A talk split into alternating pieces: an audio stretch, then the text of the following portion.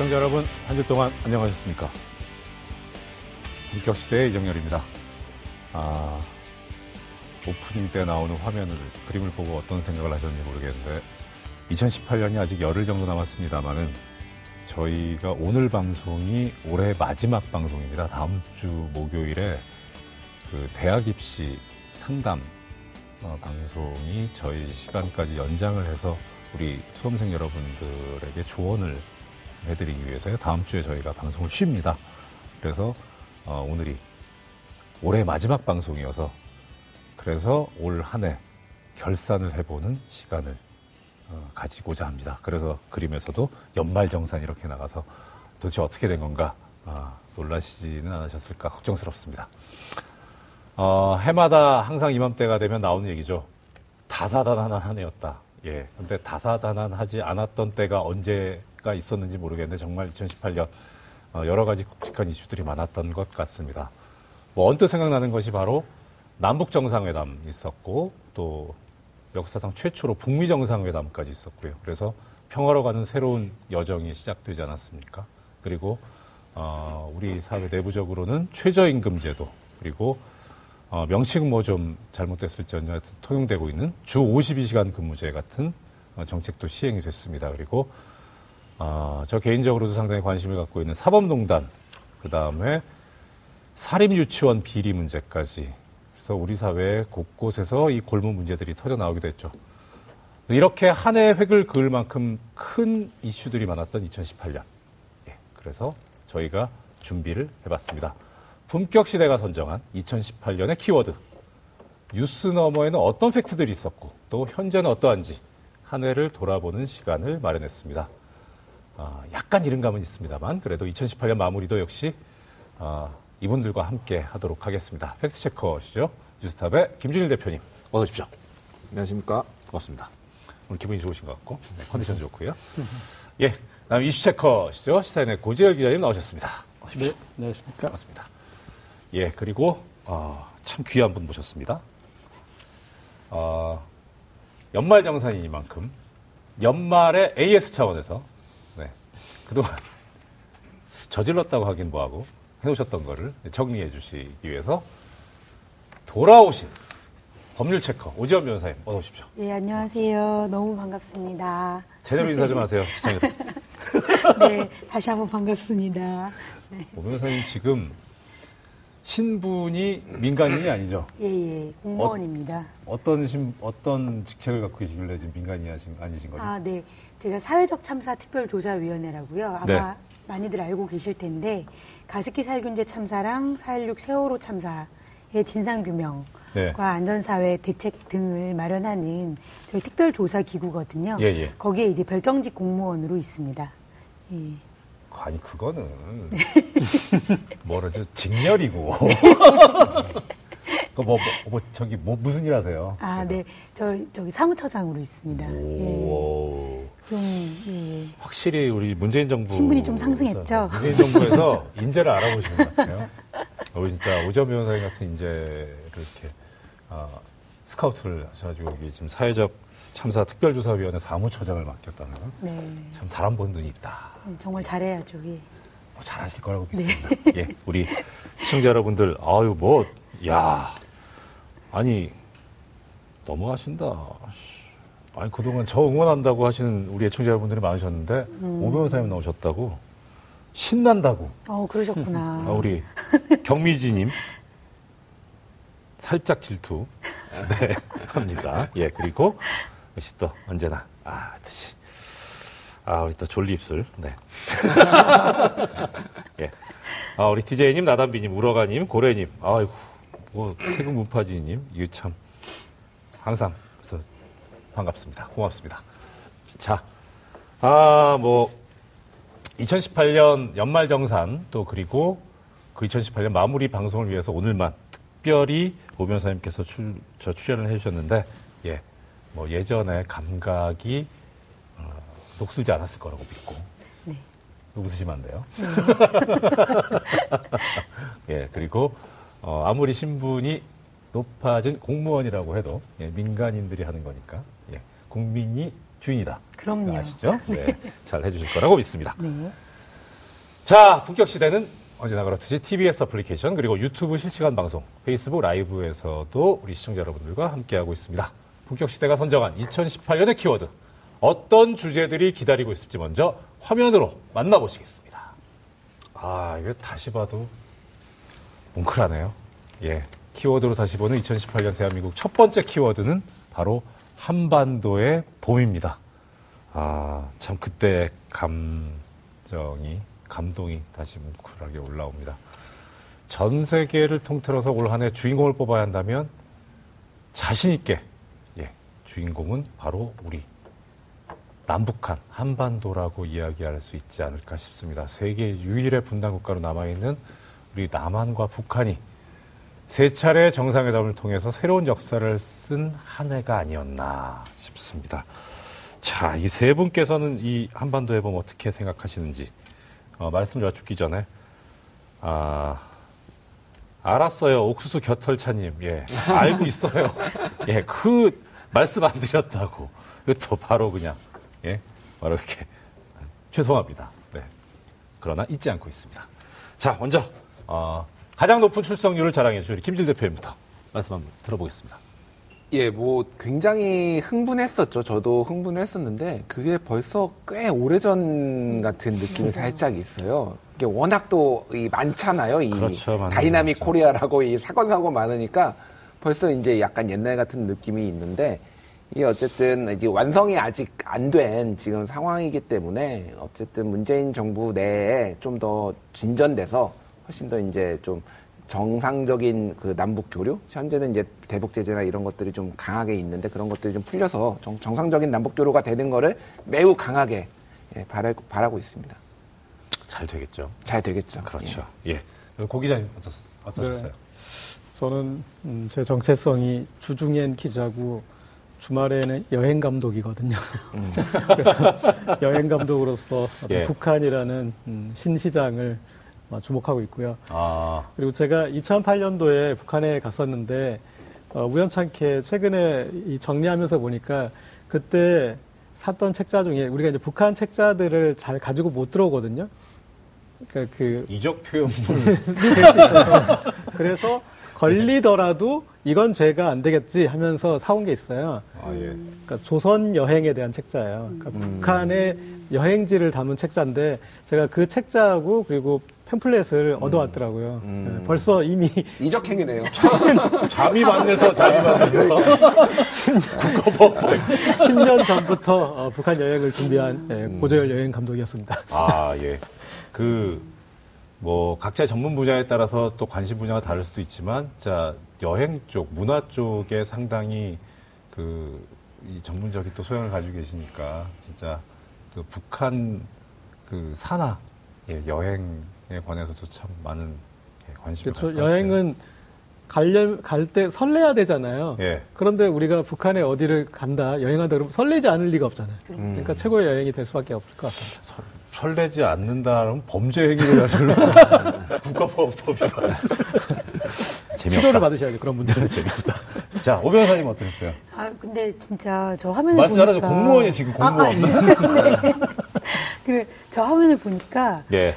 진짜 오래전 일로 느껴졌는데 사실은 1년도 안 된 거잖아요. 저 화면에서 1년이 뭐예요, 지금? 그러니까요. 예, 4월이었으니까. 7개월. 네, 정도밖에 안 된 건데 예. 너무 오래전 일로 느껴졌고, 그러니까 그만큼 많이 기다렸기 때문일 텐데, 그래서 지금 이 시간이 되게 길게 느껴지는데, 사실은 어렵게 사실은 그 시작된 길이고, 그러니까 상당히 중간에 뭐 좀 힘들 수도 있고, 많이 지난한 과정이 있을 것이다. 그때 그런 얘기 했던 거 기억나거든요. 네. 조금 더 기다리고, 내년 봄에, 봄 전에는 또는 봄에는 정말 좋은 결과가 있었으면.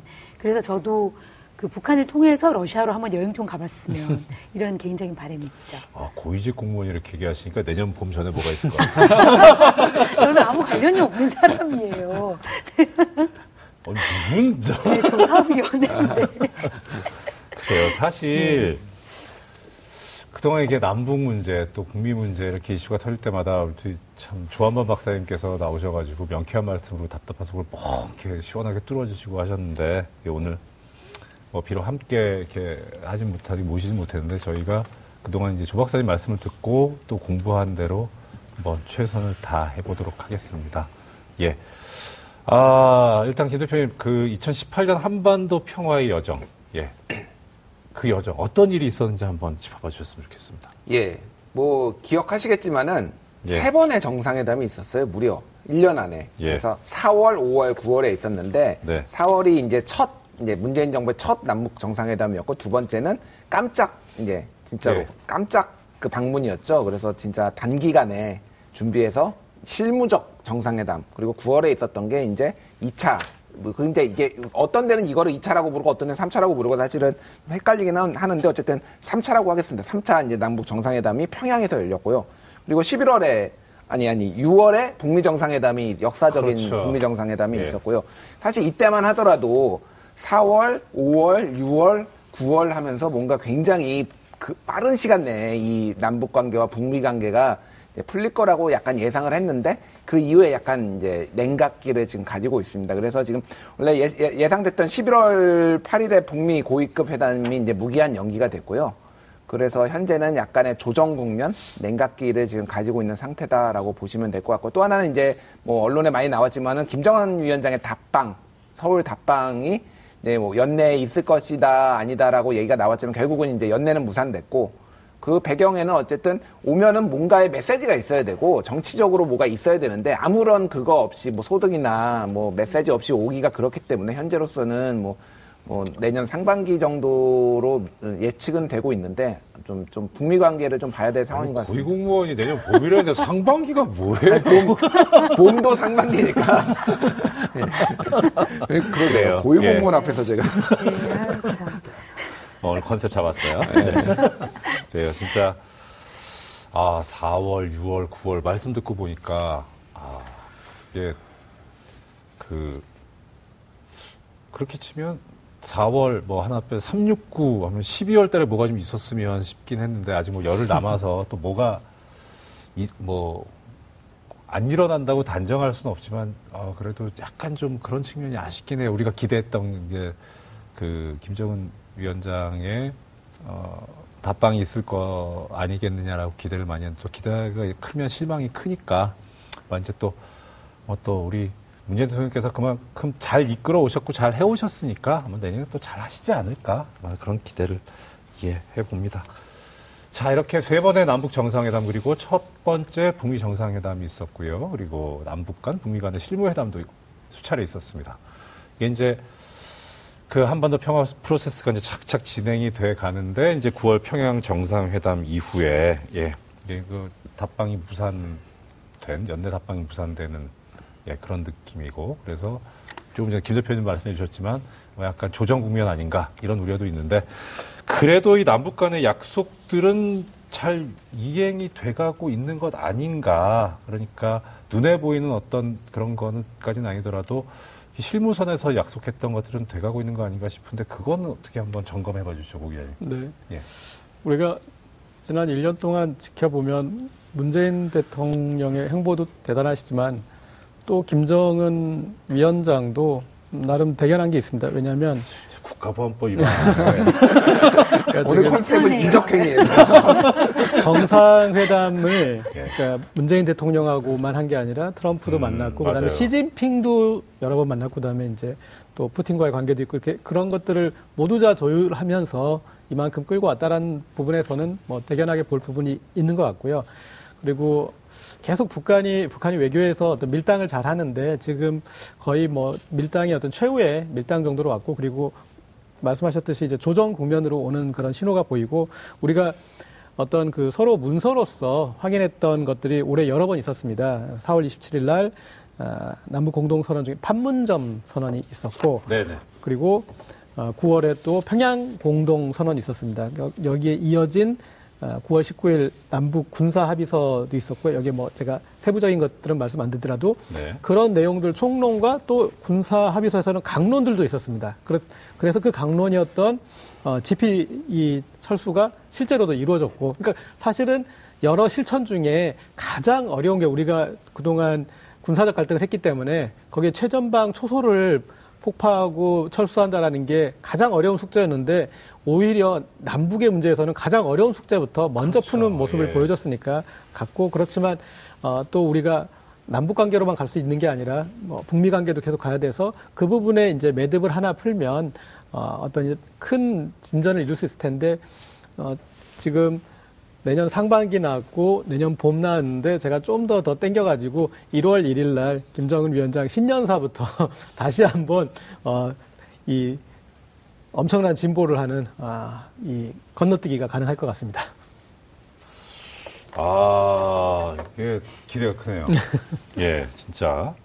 그래요. 그러면 이게 지금 이제 1월 1일 신년사, 김정은 위원장 신년사부터 뭔가 좋은 일이 생기지 않겠느냐라고 말씀하셨는데, 근데 그러면 그 2019년에 풀어야 될 숙제, 이런 것들은 뭐가 있을까요? 그러면은, 예.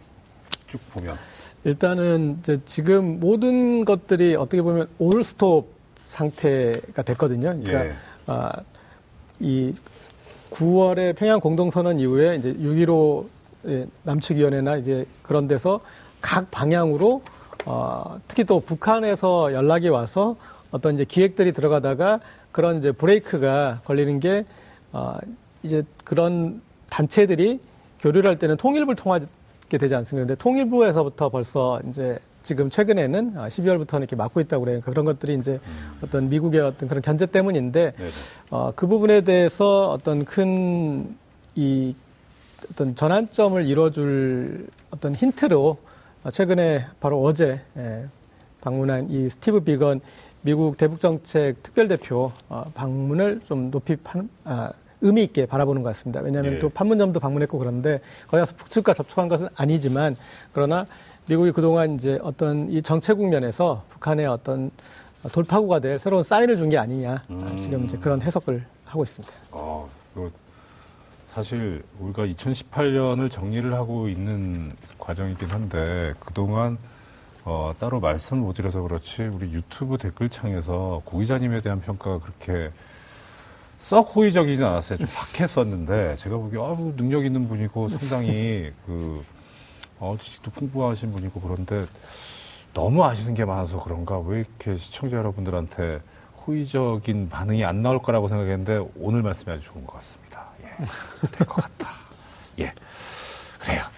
자, 2018년이 그렇게 이제 지금 뭐 약간 정체돼 있긴 하지만 현재 상황으로서는 근데 어, 뭐 크게 보면 뭐 이렇게 표현할 수도 있지 않을까 싶어요. 그러니까 이렇게 큰 평화로 가는 큰 여정에 있어서 이제 진짜 한 방에 뭐 무슨 속성 식물로 치면 속성 재배하는 것도 아니고 이제 이렇게 열매를 맺어가는데 씨앗을 뿌리고 처음부터 시작하는 그런 과정이었지 않느냐. 그러면 이제 2019년 내년에는 고 기자님 말씀대로 저 정확한 판단대로 1월 1일부터 예, 1월 1일부터 구체적인 성과가 나오고 또 얻게 되는 그런 한 해가 되었으면 될 거다라고 하는 예, 그런 생각, 그런 마음을 가져봅니다.